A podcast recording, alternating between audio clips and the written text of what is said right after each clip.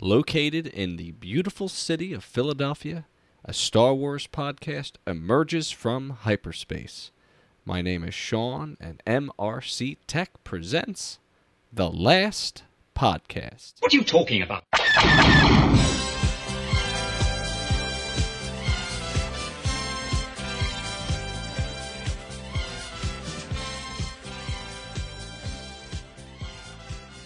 Welcome or welcome back to the podcast, everyone. This is episode two, and let's jump right into some Star Wars news.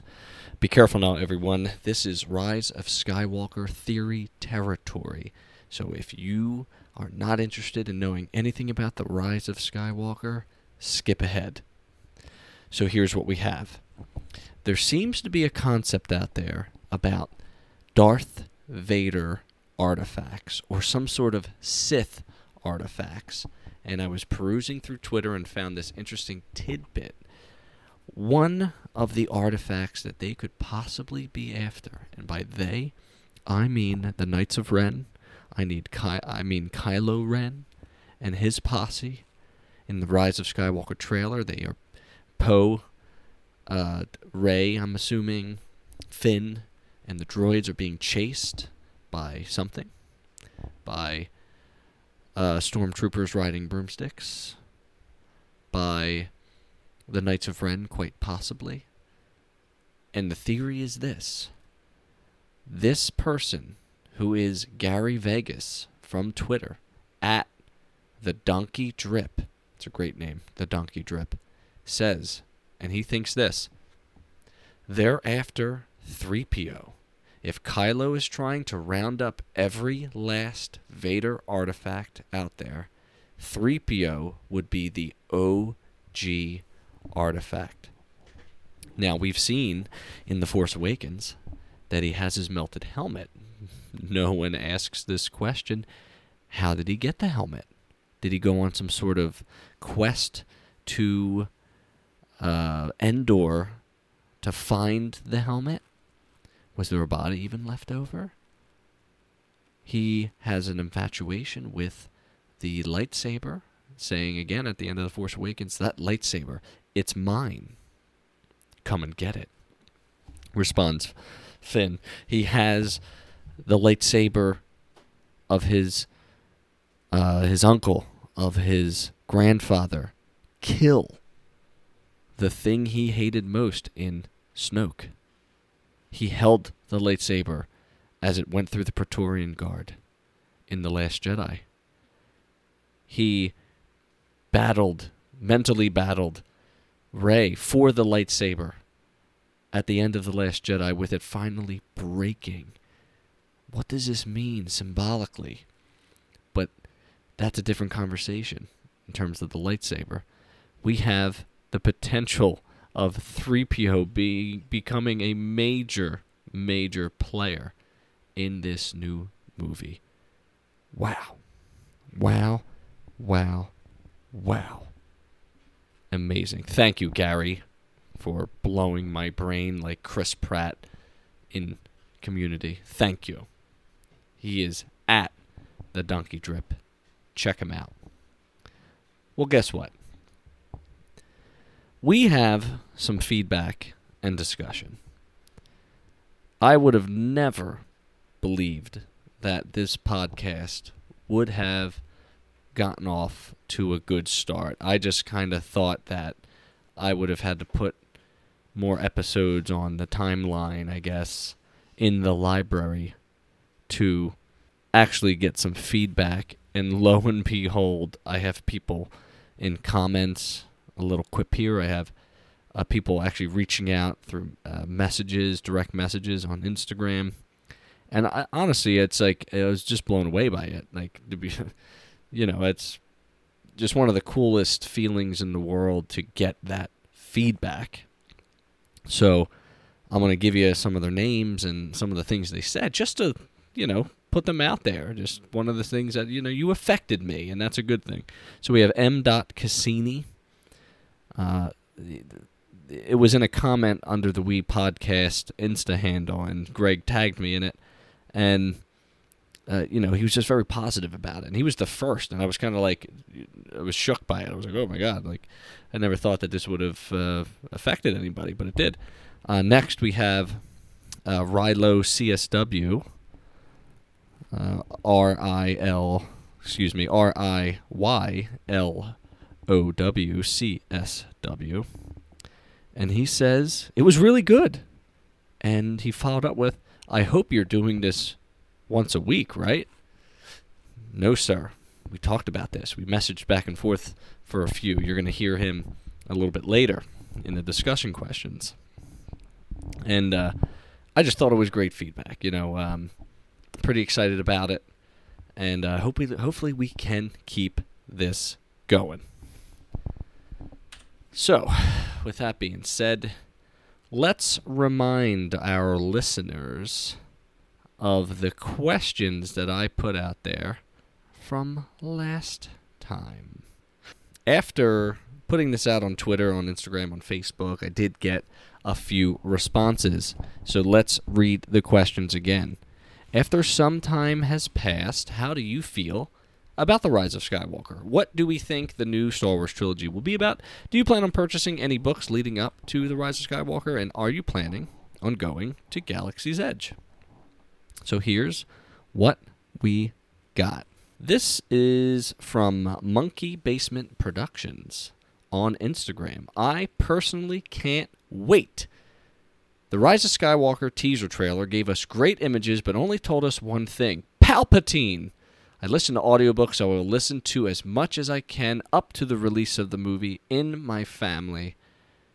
And I plan on going to Galaxy's Edge. We are super excited about walking up and standing underneath the Millennium Falcon. Thank you, Monkey Basement Productions, for reaching out. Uh, shout them out, follow them on the Instagram, and let's connect. Next, we have M. Cassini. I put this up on my stories, and he responded. He or she responded. Thank you. He or she says, super excited for the rise of Skywalker, but also excited to end the Skywalker saga. Preach. The Star Wars universe is so deep, I am ready for another storyline. I think people forget it's a in quotes universe and there are other characters besides the Skywalker heritage. The next trilogy better be Old Republic. Bring on Darth Malgus. Saving up to take wife and little princess to Galaxy's Edge in 2 years. Rock and roll, man. Thank you so much. Our final bit of discussion question feedback comes from Rilo CSW via a audio recording and uh, what I'm going to do is read off some of his thoughts after listening to the audio. So thanks, Bud, for recording that uh, on your way into work. That was that's pretty awesome. So to answer the first question, uh, the title of the Rise of Skywalker really confused him, and you know he's got theories that you know Skywalker is dead, Skywalker is dead, unless of course Rey is Skywalker. Um, or she's a nobody. So he wrote an article on that and went a little bit in depth to that sort of little thread there. So uh, he also added on that you uh, don't need to be a Skywalker to control the Force, and I totally agree with you. Uh, I'm big on the Force. I'm going to have a big Force episode coming up, so you know, stay tuned for that. But you know, Anakin, a mere child of ten with virtually no father, uh, got the Force somehow you know so you have to consider that that you know the force chooses who it wants to choose. So i think we're on the same page there. One thing that he you know definitely mentions is that you know remember just to put it in perspective this is a space movie with spaceships aliens and weapons that don't exist in this world because none of it is real. So take it for what it is worth. Entertainment an escape. Amazing know, great stuff. Thank you. Um, no, he speaks to uh, the the trilogy question. It was a little bit of a misinterpretation. He talked about Force Awakens, Last Jedi, and the the possibility of the Rise of Skywalker, and he had some really really great insights there. Um, I was referring to the new uh, sequel trilogy, the the new trilogy coming out with uh, D.B. Weiss and Benioff um, coming down the pipeline, 20, 22, 24, and 26, but we'll have that discussion at a later date. Uh, he's not much of a book reader, but he's definitely interested in checking out the stories that happen in between the two movies. But what I am going to do is I'm going to allow him to gush over Galaxy's Edge. So, introducing first to the podcast on a special segment that's around four and a half minutes long is Rilo CSW. Um, and the last one, the greatest question. Do I plan on going to Galaxy's Edge? Oh, yes. Definitely. Without a doubt. Definitely, man. Uh, I just watched a video the other day of I think it was on Disney Disneyland Resort Twitter. Um, it was uh, them letting in the first guests to Galaxy's Edge, and they did a countdown, and everybody walked in. They did interviews with people, and there's these two little kids that are just freaking out, and I've got two little kids, and it it, it got me choked up, man. I mean, yes, I'm a Star Wars fan, have been all my life, and I try to get my kids into it. They're not just they're just not into it like I am. But I showed my kids the video, and they're excited to go. My wife has no interest in any Star Wars stuff I talk about. She doesn't care. It's but she did see the the originals and she did see the prequels. Um, and she did see Force Awakens with me, but she likes Disney, and she's very interested. She's very interested to see uh, Galaxy's Edge after I showed her that video. I mean, she's been interested in it before that. You know, she's been keeping up on it and sending me stuff about it because she knows I'm excited about it. But after I showed her that video, she she really wants to go. And when I showed her the video, I she she looked at me. She goes, "Are you to cry?" I was like, "I might."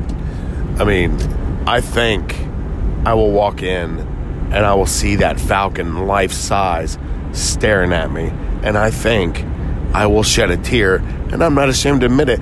You can play this to all your audience. I don't care. Yes, I will probably cry. Um. Yeah, I saw some videos on them making the the lightsabers I'm definitely saving up my money for that. Um, I want to try some blue milk. Uh, I just want to stand there and be in front of that Falcon, be in, be in front of the X-wing, be in a whole new world. It's from what I hear, it's so immersive and interactive, and you get to fly in the Falcon, and I just I can't wait. Um, um, definitely going. Uh, I think we plan on going in November of 2020. So just over a year from now. Um, so yeah, um, I'm so excited. I can't even talk about it. I'm so excited because I, I, got so many thoughts in my head about stuff I've seen on the internet, uh, videos, and it's it's just amazing. I can't wait. So I mean, you see Kylo Ren come out and he's talking to kids about where's the Wookiee and you know the the stormtroopers. You know, one thing I wanted, I was hoping to go, and you know they have a they have a time limit for the first like month or so or however long it was, but. I guess that the stormtroopers, when they realize you've been there too long, you've overstayed your four hour window that they usher you out. I want to be forcefully pushed out by stormtroopers. that, would, that would be uh, that would be fun. I would resist them just to mess with them, but yeah, I, it looks it looks great. I think Disney is knocking it out of the Galaxy's wow. Edge park. Mike got me pumped up for Galaxy's Edge. Oh my god, that was amazing. Thanks, Mike. I do appreciate you just spewing your heart out all over your car and into our listeners' ears. And uh, when you play this back, I hope you don't mind that I ended up using some of your audio into the podcast. So that's just amazing. This podcast cannot exist without the wonderful backbone and support of the We Pod Squad network. Greg and Sam, another excellent episode that I listened to in full in my car. I'm finding podcasts to be a little bit more appealing than uh, regular radio broadcasts. It's a little bit more interesting to me now. But Greg and Sam bringing the heat, getting close to 150 episodes, bringing in a new podcaster, Ryan, straight from Ion Ryan, with his British lady accent. Thanks for one upping me, dude. But congratulations on your first episode that just dropped today, June 4th, 2019. Greg and Sam expanding already just when you thought that you couldn't have enough content. We are just going to triple down on you like you wouldn't believe. Follow We Podcast and We Know Things on all the platforms and get that exclusive the last podcast content and the Ion Ryan show content found under the We Podcast and We Know Things hosting feed. So if you're looking for our individual podcasts, they're not available at the moment. We are snuggled underneath a daddy podcast called We Podcast and We Know Things. And we're still little babies trying to find our way out in the world. So thank you, Gray and Sam, for being those parents that I never knew I needed. To start this episode's heavy content, let me just remind you that on May 25th, 2019, it has been 42 years of Star Wars. What an achievement! It's a pop culture phenomenon that, even if you don't watch the movies, you kind of know what's going on. You could say Force, you could say Luke Skywalker. You could say X Wing. You could say midichlorians. No, you couldn't say mid- midichlorians. Forget that. Forget. Scratch that. The, the last one. I might have to scrub that out. Yeah, I'm just going to keep it in. It's fine. Uh, but you could literally say, May the Force be with you. A major quote from the movie, and people would know it. So, congratulations, Star Wars. 42 years strong, 12 years older than I am. Uh, just an amazing feat. The next segment is going to be, Mike, and you're going to be excited about this Galaxy's Edge Heavy. I have pulled together some of the best and most interesting content, at least to me, that I could find throughout the past couple weeks. And I would like to get started with some uh, Batuu information. Yes. Uh, found on found on Twitter at Rays Ben Solos. This person posted a screen capture of Kylo Ren and Rey and their time on Batuu. So again, the connections to Batuu and Disney's Galaxy and Disney's Galaxy's Edge continue to amaze me. And let me read this off to you. So, Kylo Ren, the supreme leader of the First Order, strikes fear in the hearts of his foes with his imposing mask, long dark robes, iconic hilted red lightsaber, and notoriously violent temper. As a highly trained, force sensitive warrior, Kylo Ren is determined to root out the resistance and travels to Batuu to search for and destroy any traces he can find. He can often be found at Docking Bay 9, the First Order encampment. Spooky, scary, relevant, love it. Love the connections. Now on to Rey. Sometime after the Battle of Crait, at the conclusion of Star Wars The Last Jedi, Resistance hero Rey made her way to Batuu. Here, she leads the recruitment effort for the Resistance, based out of the Resistance encampment by actively inspiring supporters along the galaxy's outer rim. Will Rey make an appearance in Galaxy's Edge? I hope so. Will uh, their travels be fleshed out in Resistance Reborn, the book I talked about last week? I hope so. That is excellent, excellent news. Thank you at Ray's Ben Solos on Twitter for finding that and uh, allowing me to share it with all of the listeners out there.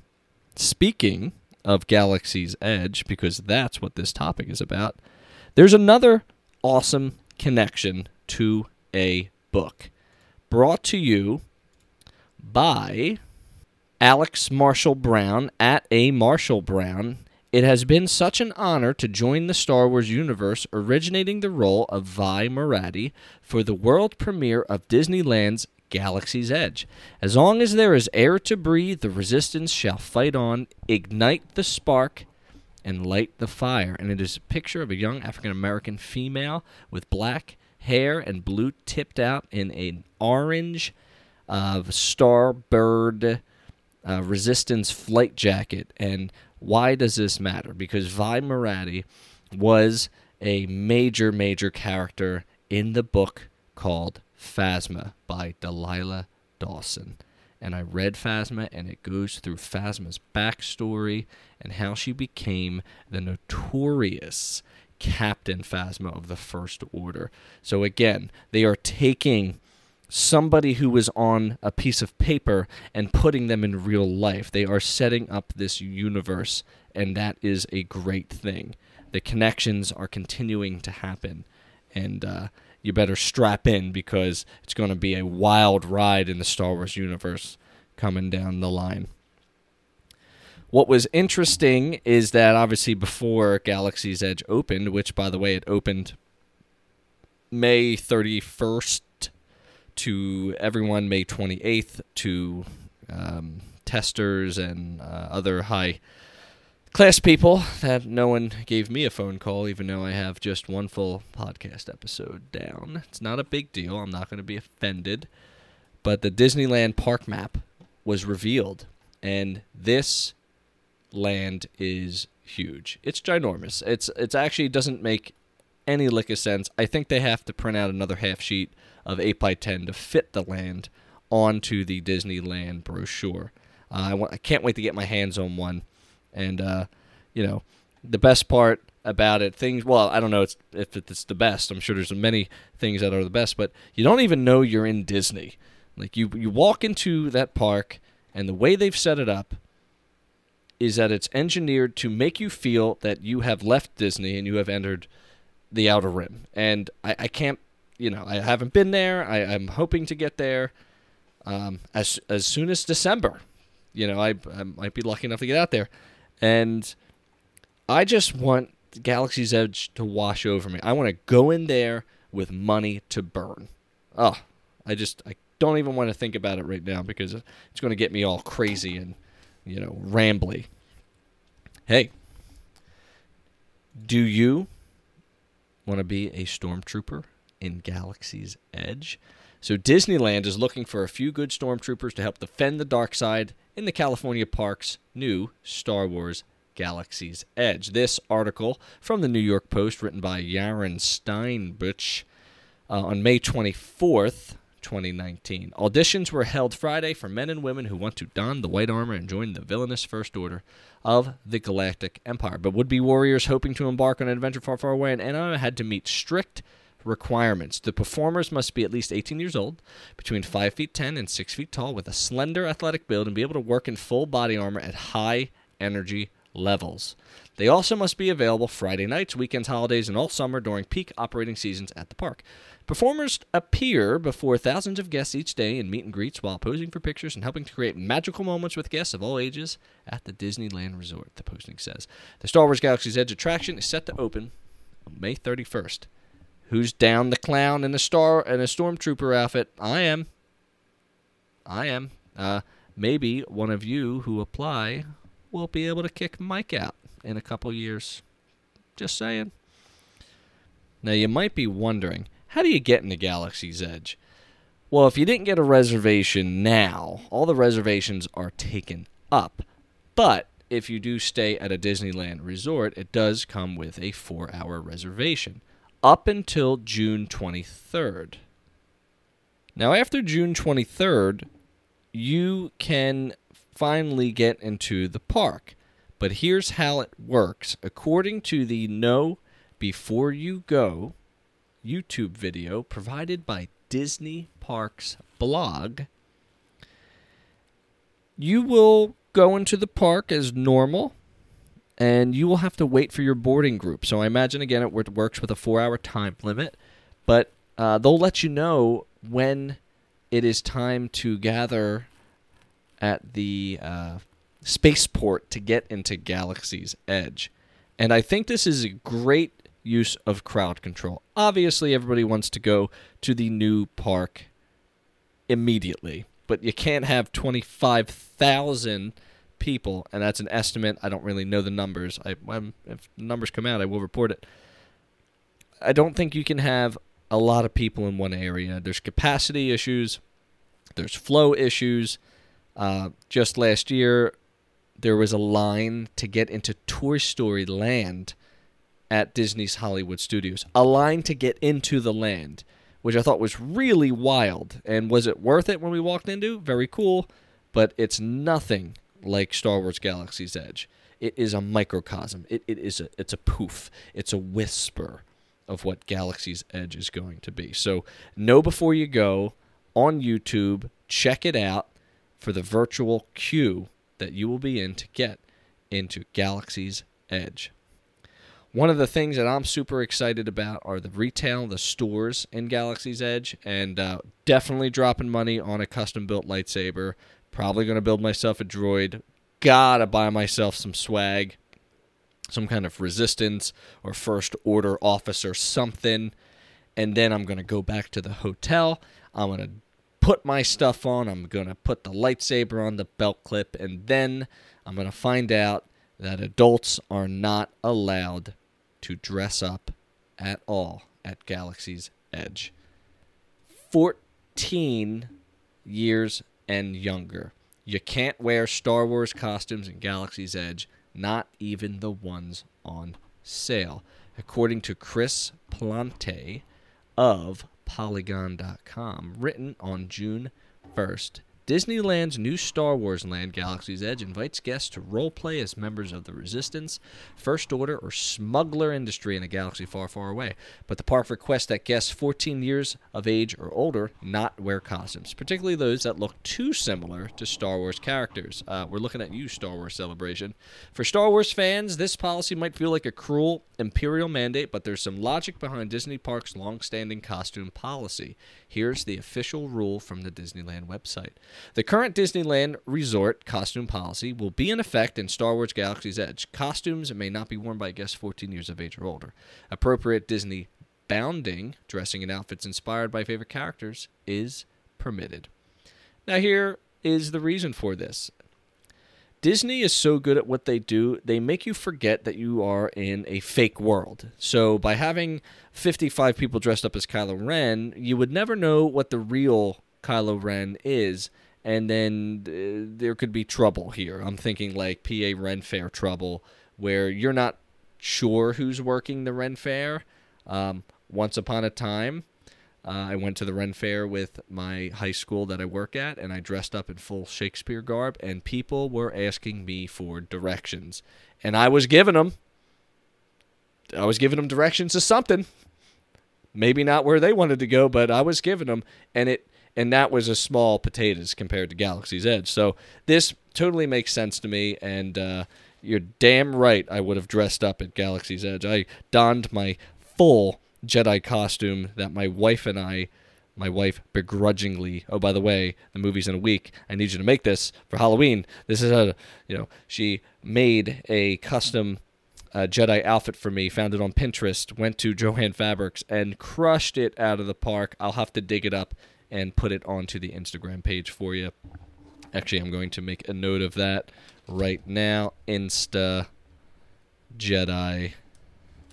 That's a maybe a new flavor of ramen. Um, but you know, upholding the allure for Disney is more important. It's for the magic. And remember, it's for the kids. The kids are going to go absolutely crazy for this park. And finally, on May 29th, uh, Star Wars had a live stream. It started at 11:20 p.m. Eastern, and I was like, God, I'm super tired, but I can't miss this. This will go right into the podcast. I took some notes, and uh, Bob Iger comes out on stage, and it was a very, very well put together live stream. I was envious of it, and uh, four years ago, Bob Iger announces the expansion. Four years ago, that was 2015.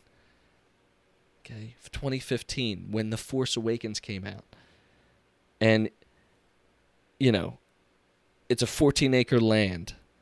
How do you take a blank slate and create this entire black spire? It is a uh, you know it kind of reminds me of Route 66 the way Reba Burr who is the host was uh, describing it that the black the Black Spire outpost is on a sublight route. So you have you know uh, light speed and then you have sublight and sublight is like regular speed. And uh, with hyper lanes uh, being more active and a little bit more stable see Kessel Run um, there was no need to actually hit sublight around Black Spire Outpost. So it is on the edge of wild space, and uh, people want to get in and get out of there real quick, so they usually just use light speed. But this uh, totally reminds me of Cars, where that town was kind of forgotten about because the highway was built. So there's your strange Cars connection there. Uh, as I said before, it's open to all guests after June 23rd. Uh, they did offer a digital download wallpaper of uh, Black Spire. I did not find it on the blog, but if I find it, I'll post it. Uh, there's merchandise with outfitters, tunics, animals, not animals, but like animals of Star Wars, like porgs. You can do lightsabers and droid building. Um, there is a interesting phraseology there, and it's called rising moons and that means hello during the evening. So that's pretty cool. So people greet each other. They have these little sayings there. Star Tours is 30 years old. You know, it's it's a simulation ride. It's not great. Uh, they updated it, and it was definitely better. I rode it a bunch of times, a little bit more interactive. Um, but Bob Iger said, "Listen, I want you to take the idea Star of Star Tours, and I want you to be the most ambitious you ever been to his Imagineers. And basically, all I hear is spare no expense, let's get this done. So all of a sudden, Bob Iger starts bringing out these guests. Guest number one, I'm thinking it's going to be these uh, low level people working at Galaxy's Edge. How about George Lucas comes on stage in his flannel shirt and his jeans and sneakers and his curly hair, and he just looks miserable. So it's the George Lucas we know and love. George Lucas says, you know, in the way he says things, this is amazing. He could not have dreamed it. The technology is there. And for real, for real, he didn't say that part, but it'll change your life. You know, that's right from George Lucas. Uh, then we had some other special guests come out on stage. First, it was Billy Dee Williams. Uh, you know, he's been part of the saga for 40 years. And people ask him questions like, you know, how did I find Lando? And uh, or how have you been since Lando left? And he just laughs in that smooth and savory laugh that he has, and he says, you know, Lando never left me. You know, and, and he's probably right because I don't know if he was in any other movies outside of Star Wars.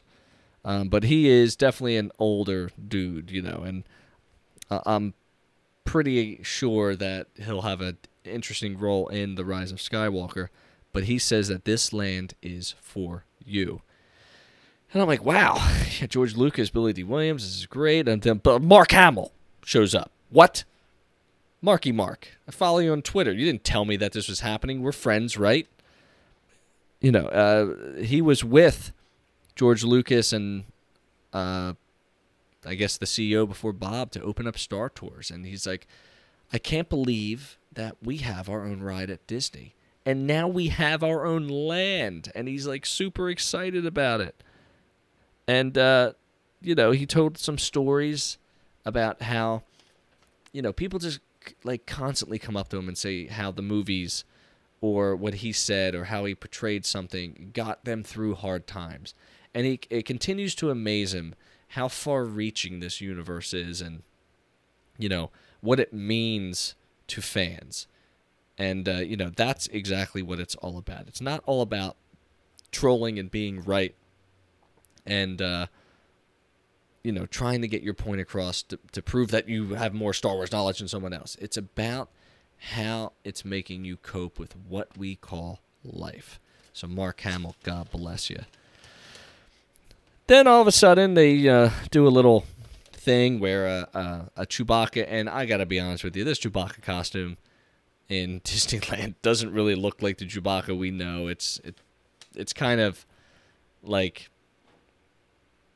it's something. It looks like it's something you would buy off of Amazon. You know, like it looks legit, but you know, like that's not Chewbacca, right? So uh, they gotta work on that. But it, that might just be me. Nip, nip. Meanwhile, I'm nitpicking a Chewbacca costume at Disneyland. Great job, Star Wars fan. Uh, but you know, Chewie tries to light up the Falcon, and meanwhile, by the way, they are standing in front of the Millennium Falcon. It is nighttime there, so you can see all the lights, uh, the ambient noise. You got a bunch of people around, and uh, he uh, before this next guest comes out, he brings out all the Galaxy's Edge people that are working. And if you didn't see that photo on the Star Wars Instagram of all the 1,500 workers, take a look because they are just an amazing group of people. And, uh, you know, you hear the classic grinding of engines and it winding down, and now and like Chewie like slams on the cockpit uh, panels, and you know he's just frustrated. So Bob Iger goes, "Well, there's only really one person that can fix this," and out comes Harrison Ford. You can't get this guy to do anything. He's such a curmudgeon, and Harrison Ford comes out. And he greets the crowd and he goes over to the Falcon and he looks back at the camera and he points at the camera and he says, Peter, this one's for you.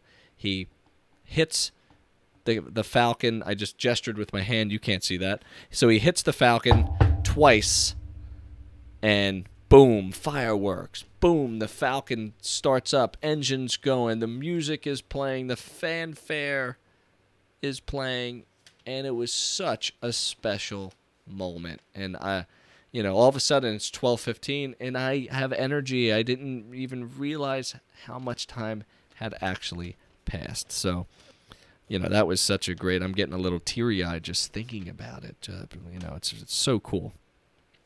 Couple little bits of information from the live stream. August 29th, Florida is opening Galaxy's Edge. So it is June, July, August. They're two months out. They're going to do another dedication ceremony. Who are they going to have down there? You just had one of three of the biggest stars down there. Are they going to have three of the biggest stars from the new movie? I hope so. Making the connections. The Rise of the Resistance ride is the most ambitious ride they've ever created. And that's the ride that's not quite ready yet. It's not open in Disneyland. They're still working on it. But according to Bob, can I call you Bob? uh, that is the most ambitious. And they're even saying more ambitious than the Avatar ride in Animal Kingdom. So that wraps up the dedication ceremony of Galaxy's Edge. And in fact, that wraps up Galaxy's Edge's segment in its entirety. So I hope you were able to get a little bit of knowledge of Galaxy's Edge as we move forward in this podcast. Let's talk Solo, a Star Wars story. Reviewing this movie from a year ago, Rotten Tomatoes, which again can be hit or miss uh, with their audience score and the critics. Solo came out May 25th, 2018. the first May release of a Star Wars movie in a while. Nearly six months after the debut of the uh, vile Last Jedi.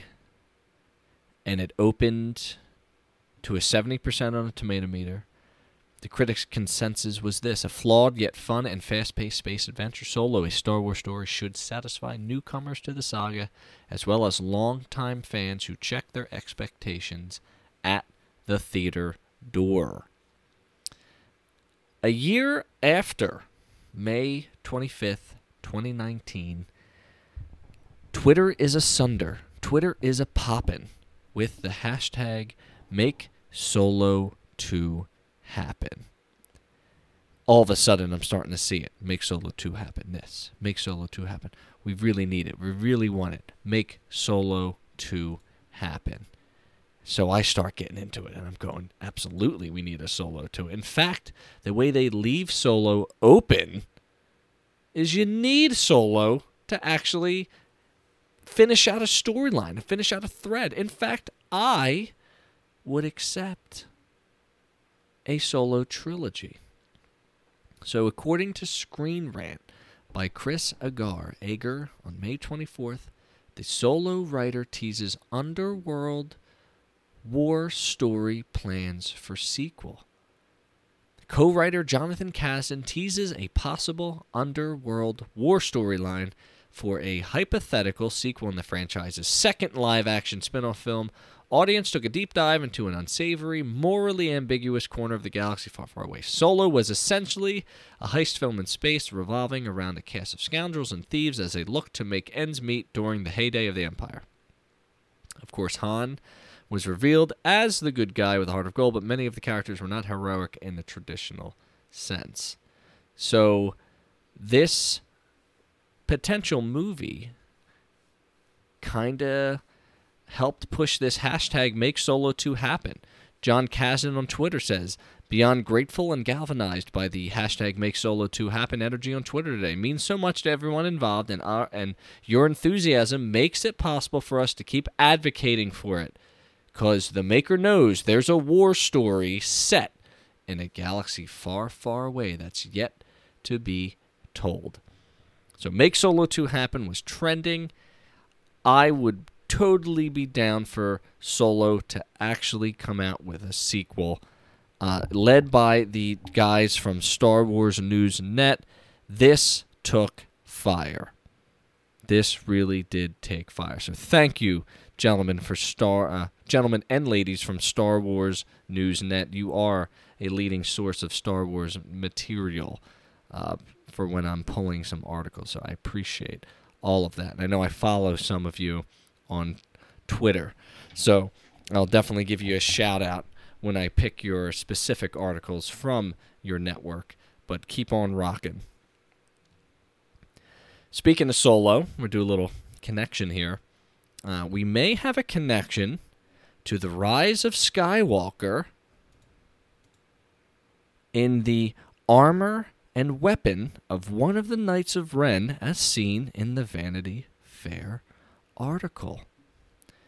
So, again, this is an audio podcast, but if you look at the Vanity Fair article where it's featuring the Knights of Ren, and you look at J.J. Abrams on the left, uh, pondering something, the knight, uh, a Knight of Ren is in front of us. He's holding a staff uh, toward the top of the staff, there are bigger cylinders. There's about seven of them, and it leads up to an axe looking weapon that has different shapes like triangles and uh, octagons cut out of it.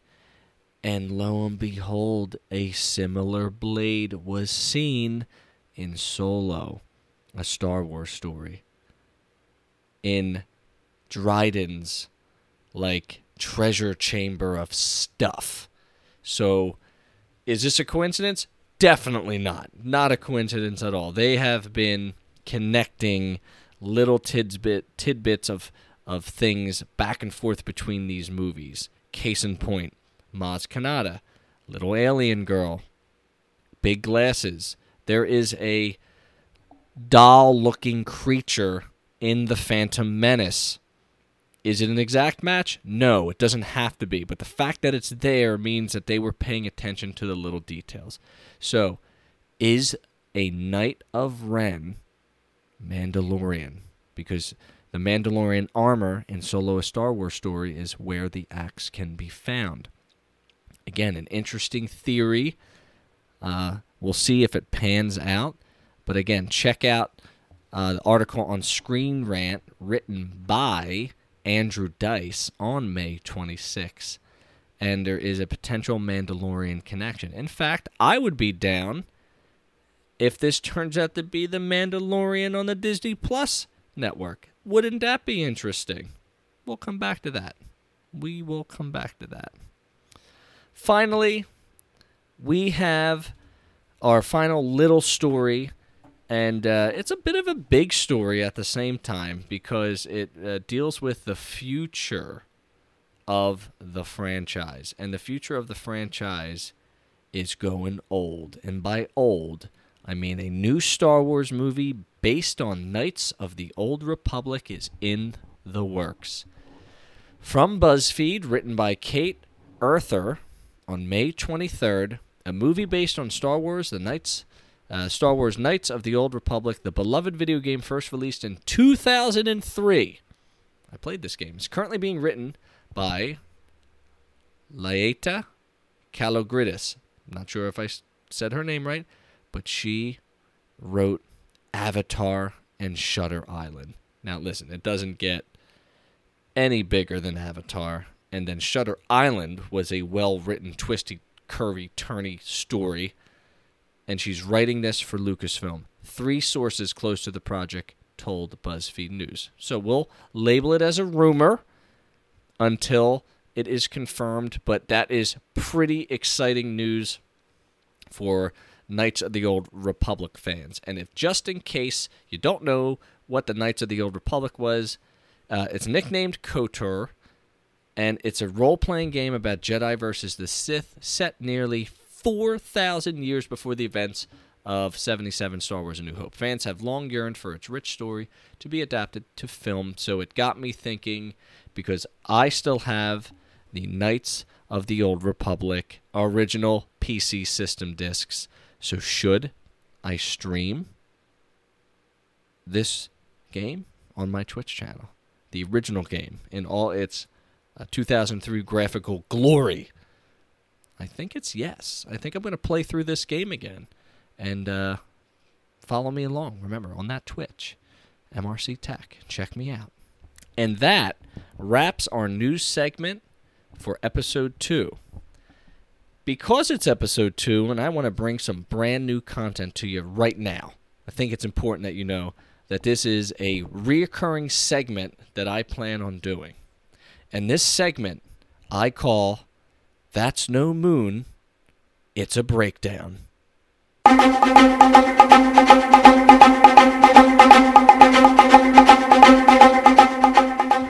So each segment will last 25 minutes. I think 25 minutes is an appropriate time. Uh, I know we're running long already here. Thanks, Mike, for running me four and a half minutes longer than I needed to. Just kidding. But first up, I'm going to tackle the most controversial film ever made in the Star Wars universe. We are going after The Last Jedi immediately. So it is easily the most controversial film made in the saga. It led to negative outlook toward Solo, and it led to Solo not doing well, and it led to them doing a full stop on all movie productions. So in a way, it has cleared the path for the creation of the Star Wars universe to expand. I'm going to watch the first 25 minutes of the film live, and I'm going to comment on it. I'm going to give you my thoughts as the movie's going on. I'm not going to pause this movie, okay? At least I hope I won't. Uh, you're going to get my reactions to it along with my audio commentary, similar to a director's cut, except I'm not the director. I'm a 30 year old commenting on a movie that came out in 2017. If you're listening to this on a computer, and you just so happen to have The Last Jedi queued up, why don't you watch along with me? Right? Listen to the podcast, but watch along. This should be pretty cool. All right, so let's get started with That's No Moon, It's a Breakdown, The Last Jedi, Part 1. Star Wars The Last Jedi, Lucasfilm logo. A long time ago in a galaxy far, far away. The Star Wars logo appears on screen for the eighth time in movie history. Episode 8 The Last Jedi.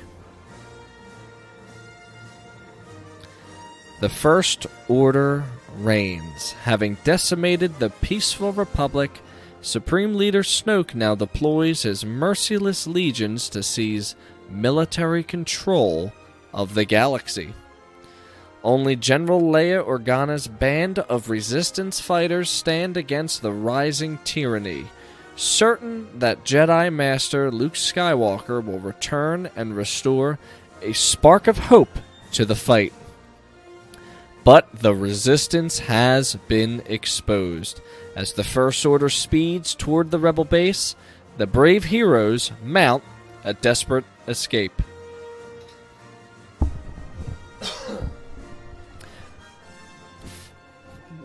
Soon as I read the text, I was like, wait a second, timeline wise, are we going to get something that happens immediately after the destruction of Starkiller Base? Um, you know, I just remember that there was always a time jump, but apparently in this movie there wasn't. So let's see where we're at. So we have a similar tonal musical mode uh, similar to A New Hope. We have camera zooming in across all the Rebel fleet ships, and guess what? I don't know their names by heart, except for the Raddus. The Resistance is escaping. They are in the middle of getting out of D'Qar as fast as they can. And just like that, the First Order is on them. And we are not even three minutes in, and we've got a bad feeling about this. Hux does not look good. Doesn't look like he's been sleeping, and uh, you know he's just a little whiny little brat. But you know whatever. Very aggressive. You need to take a chill pill, brother. Okay, so I wasn't in love with the idea of just another giant ship. I mean, honestly, what? They think of something different. Like, oh, look, it's a ship with a big gun. Pretty cool.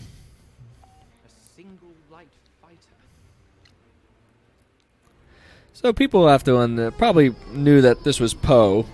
Like, who else would it be? And that's BB-8 saying, uh, "I've got a bad feeling about this."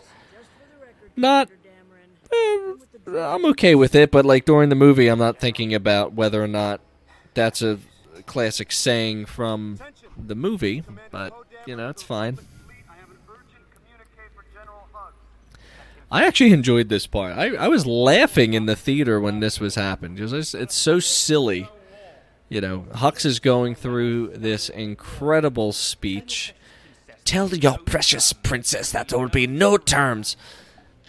And, uh, he, uh, and Poe's just delivery is incredible. It's so funny to me. The galaxy. Can, can, can, can he hear me? You know, you got you got his cr- cronies just like can't believe that he's falling for this. They can't believe it. In fact, one of his officers has the biggest eye roll ever, and it's awesome.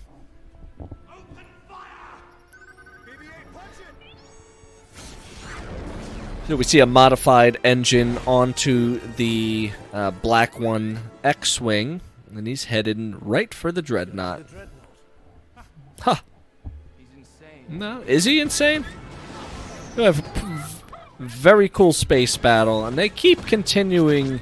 They keep showing us different aspects of the cockpit, and uh, you know that's pretty cool. We usually get that traditional look where it's like camera straight on to the face and nothing else, but you know they're showing some cool angles here.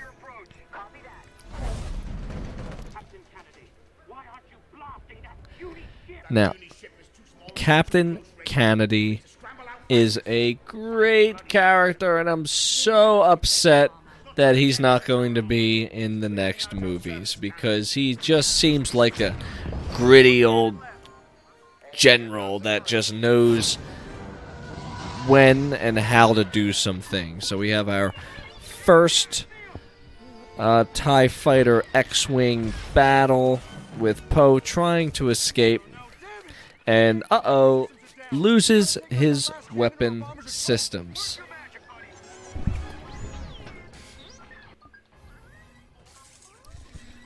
Very interesting scene here as we got we get to see the inside of an X-wing and how the droids go about handling this. Now, this is a newer model X-wing, so I imagine they're built a little bit different.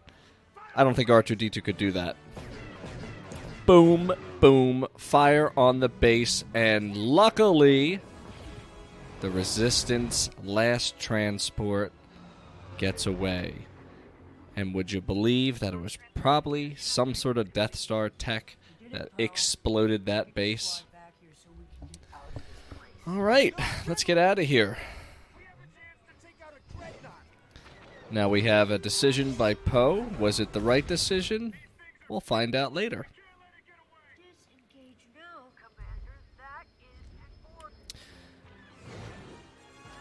So, I was all for this in the movie for sure. And here we go, a little bit of comic relief. Very good.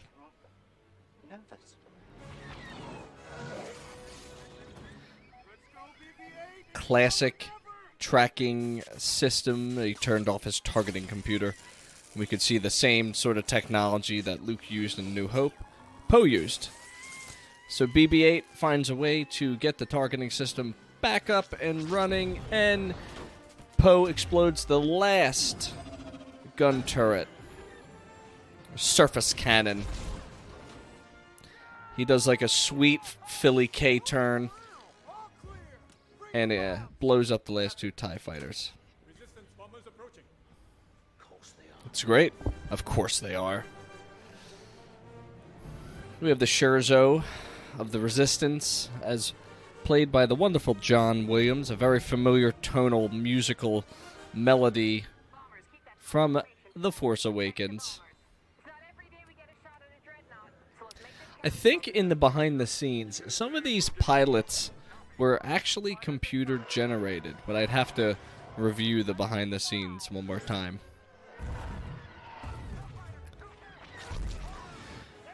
So naturally, we have a space battle with a ton of sound, which of course doesn't make sense, but because it's Star Wars, we'll allow it. One bomber is down. The First Order is just an overwhelming force. Now, here's my issue with this. They took out the base first.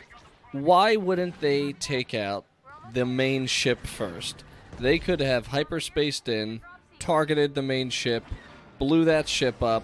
They've got nowhere to go. The resistance is devastated, and the movie is over in eight minutes. Congratulations.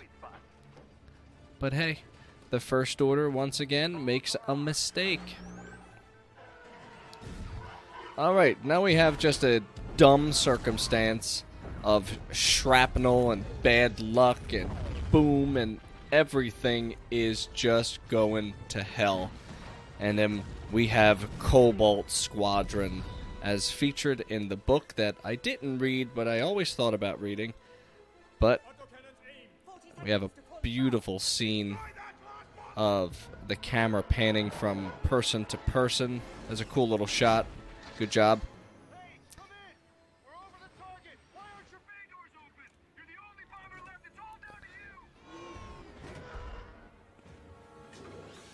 So now we have a nice dramatic scene by Paige. The bombs are armed.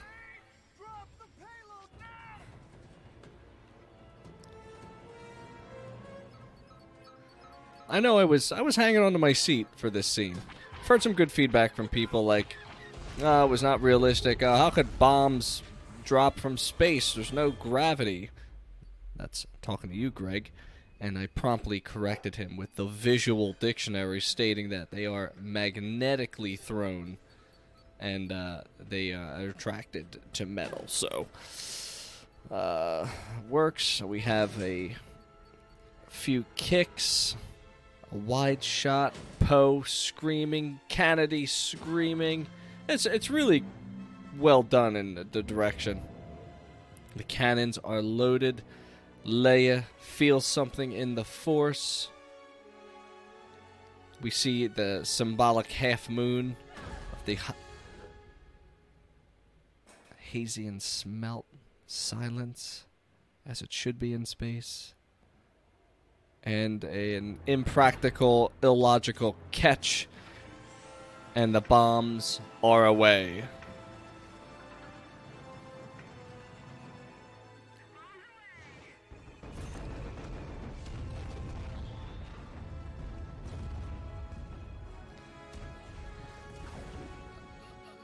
I left the scene just feeling like total loss. Like they they didn't really get a victory here.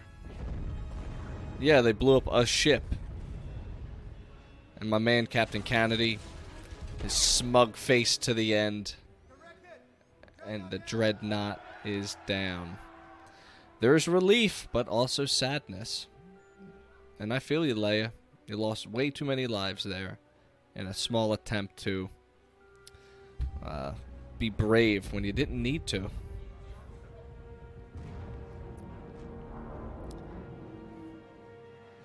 small band of resistant fleet hopping on in this ship. The Raddus flying in e-brake.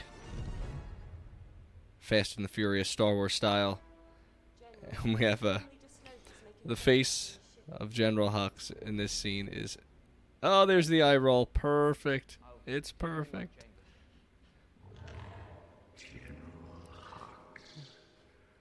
Supreme Leader Snoke, very reminiscent of Emperor Palpatine, and whoa, this dude can use the Force from distance. They can't get away.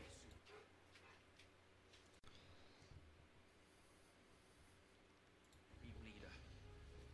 We have them tied on the end of the string. So we didn't know what that meant right away, but he did mess him up good.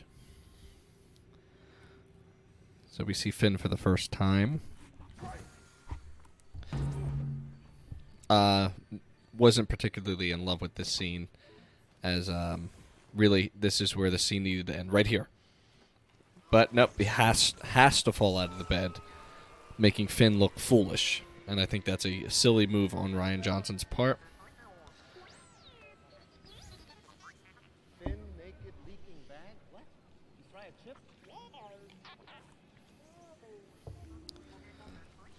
So that would have been fine, just a transition there. I would have been cool with it. We have another BB unit in the background. That's awesome. Let's, uh, like, why wouldn't you just take all that stuff off before leaving the room? It makes no sense. So he asks, Where's Rey? And finally, after nearly 14 minutes of movie, we get the moment that we have been waiting for since 2015. Rey walks up, stoic, curious. We get a great shot of Luke's hand. She hands him the lightsaber. She steps back, allows him to take it all in. For some reason, he's standing on top of a hill with Jedi robes. He looks at her.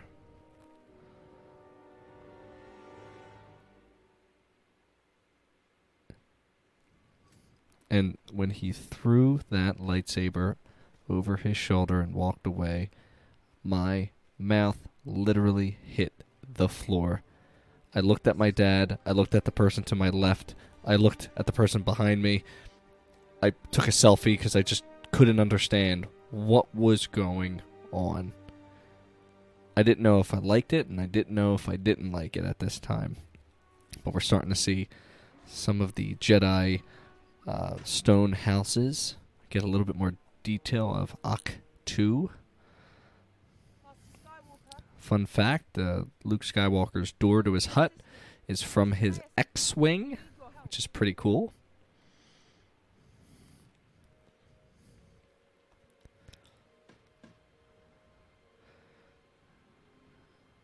Rey is very confused. You have to remember that she's never been off of Jakku. Well, I guess she has been. She got there when she was five, I think. But she's never been there. I'm very happy the lightsaber didn't go off with the porgs touching it, because that would have been really silly. But she finds the lightsaber, looks and sees, oh, what an Easter egg, Luke's sunken X Wing. We have a red kyber crystal, some Jedi artifacts, the compass from Battlefront 2. We have Luke's first words go away. The door blasts open, and he sees Chewbacca for the first time in a long time.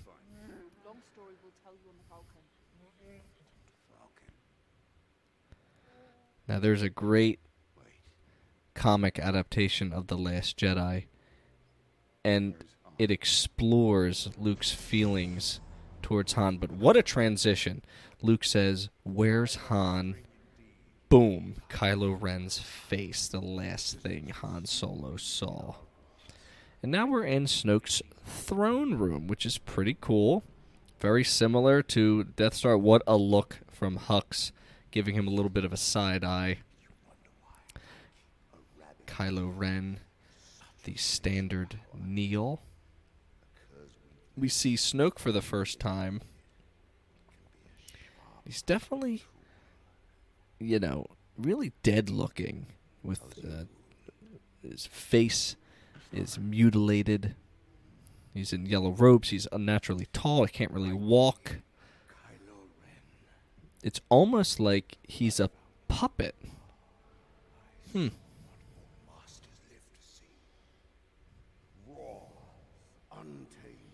Yeah, he's got a strange gait to him. I'm just noticing.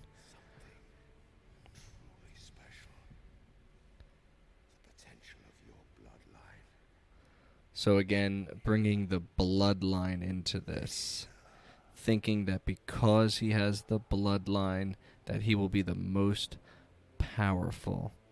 We have the classic Empire tone, and now Snoke starts laying into him.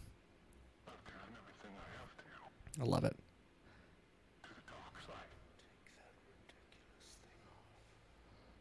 So Kylo's trying to speak through his mask, but you know, it's tough to hear him because it's going through a voice modulator, and he takes his mask off, and you know he finally has messy hair, so that was a great fix.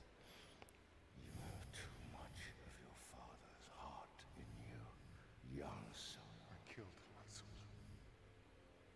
When the moment came, I didn't hesitate. And look at you.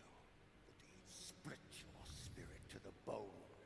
You were unbalanced, bested by a girl who had never held a lightsaber. You failed!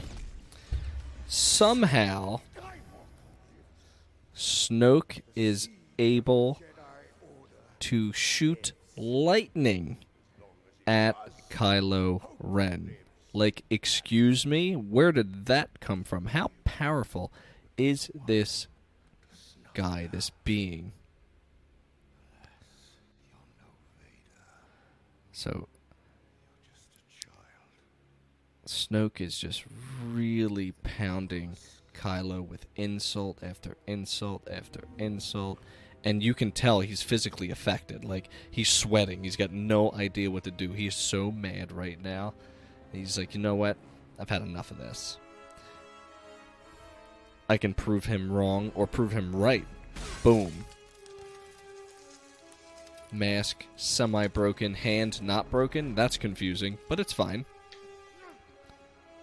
And there's his temper tantrum. And I like the fact that this villain has emotion.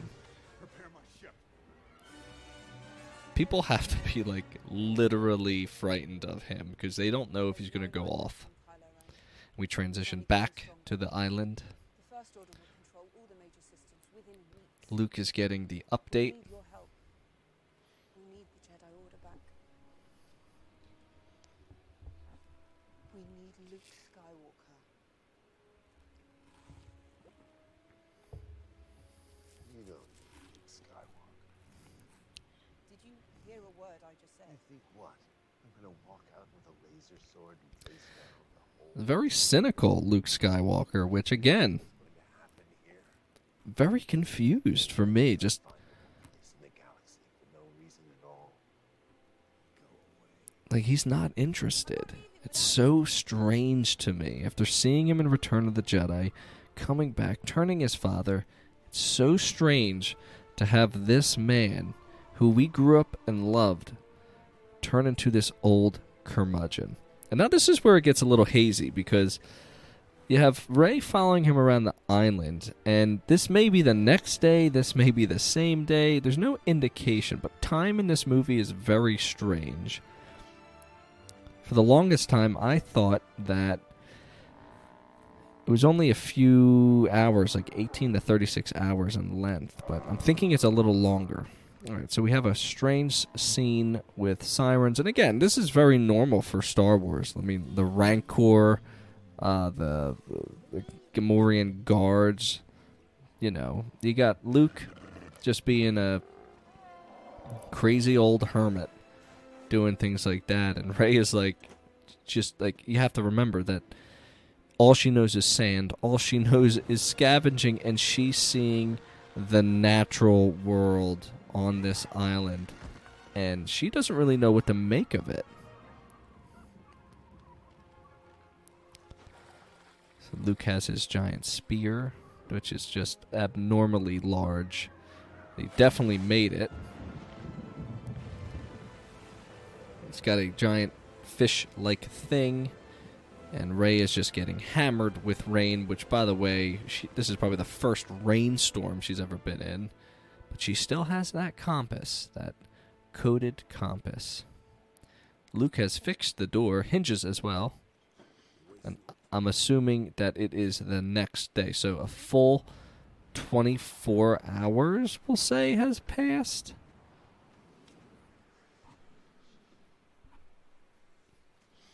Okay, well, let's make that establishment that since she got there, 24 hours have passed, which means that the resistance is still in hyperspace. So we'll assume that time works differently in hyperspace. So Rey feels the call to the to the force. She hears these whispers, and this is this is what I like. I like the lore of the force. I like the idea that there's an ancient tree and that it's calling to her.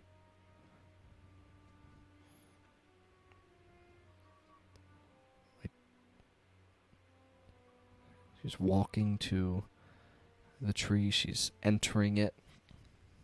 Whispers are continuing, and she's approaching the ancient Jedi text, which again is really cool because we've never seen it before. And Luke comes in and starts asking her some questions. He's he's curious again. She says she knows this place. Built a thousand generations ago. We get some history. Keep these. The original Jedi texts. Just like me. They're the last of the Jedi religion. So I'm wondering if they were always kept there or if Luke found them around the galaxy.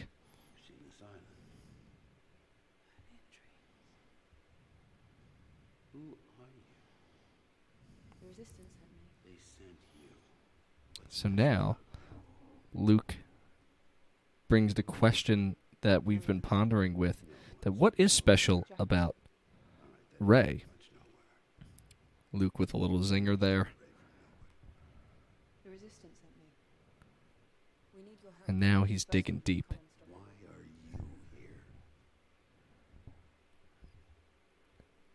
He's trying to connect with her. Rey thinks about it.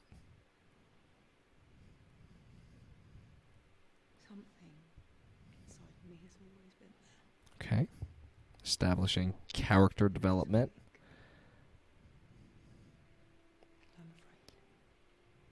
Fair assessment. what it is. What to do with it. And I need help.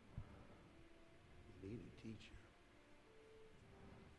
I can't teach you. What? Why not? I've seen your daily routine. You're not busy. Establishing a few days have passed. Generation of Jedi. I came to this island to die. It's time for the Jedi to end. Leia sent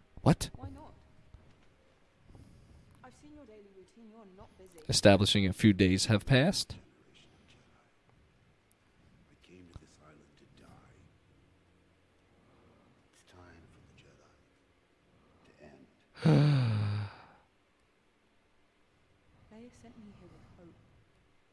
If she was wrong, she deserves to know why. We all do.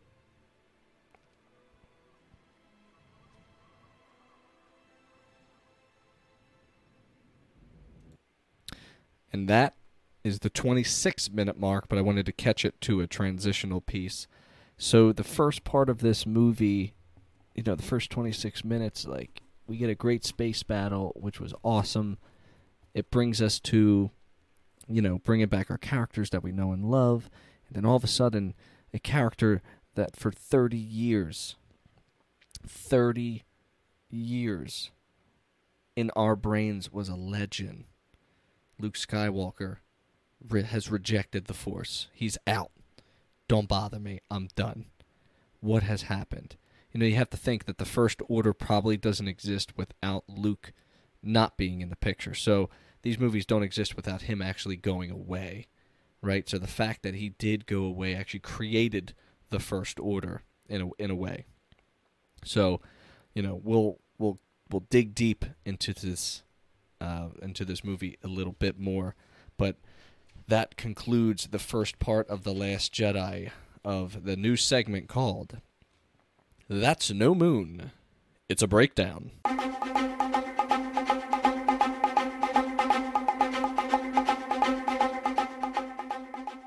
I really do hope you enjoyed that last segment, and I hope you tune in for episode three when we tackle the next 25 or so minutes of the movie.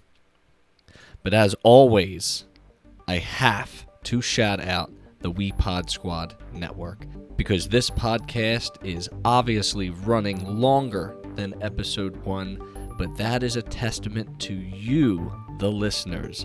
I want to bring the best content to you, and there is no better way to do that than through Greg and Sam of We Podcast and We Know Things and their listener base and their audience and their amazing fan support. So thank you, Greg and Sam, as always, for being the daddy podcast and nurturing and coddling this baby podcast for a little bit as we gain our footing in the podcast realm. If you haven't checked out Ian Ryan's show, please do so. The Ian Ryan show dropped this past Tuesday, 6 4. Episode 1 made its triumphant debut. I just finished listening to it today, June 5th, and I gotta say, the connection of the AEW to the MCU universe, which, by the way, I would have never made that connection because I'm not really into wrestling. Well, I gotta say, this kind of makes me a little excited for wrestling. Like, I, something about Ryan's podcast got me jazzed up. So go ahead and check him out. He did a great job. So kudos to Ryan, kudos to Greg, and kudos to Sam for putting it together. And the We Pod Squad network grows evermore. Real quick, the last thing I want to talk about is just a random article. Okay, I promised you that I would bring you random articles and it could involve anything. So today it's going to involve technology. And this is from uh, Smithsonian.com, although it is smattered across different websites uh, over the past couple weeks, but I'll read you the headline. Let's see if that piques your interest. A laptop infected with the world's most dangerous viruses sells for 1.3 million dollars. I saw the headline and I went, "Whoa, whoa, what?" My head turned. I got a link of the article. I shared it out with my kids on their classroom, and I'm like, what is going on? So basically, here's the gist the laptop is infected with six viruses the WannaCry, Black Energy, I Love You in Caps, My Doom, So Big, and Dark Tequila.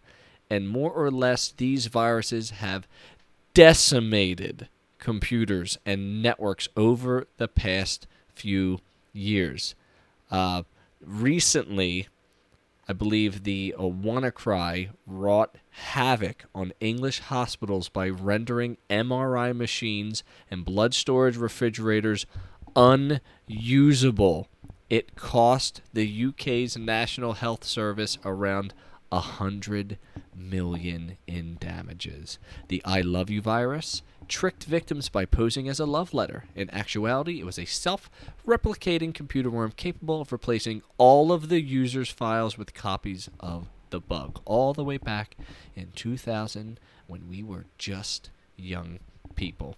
Some of the viruses date to the early 2000s, but the others, including Dark Tequila and Black Energy, are more recent malware programs. So this laptop hosts all six of the nastiest viruses and sold as artwork for $1.3 million.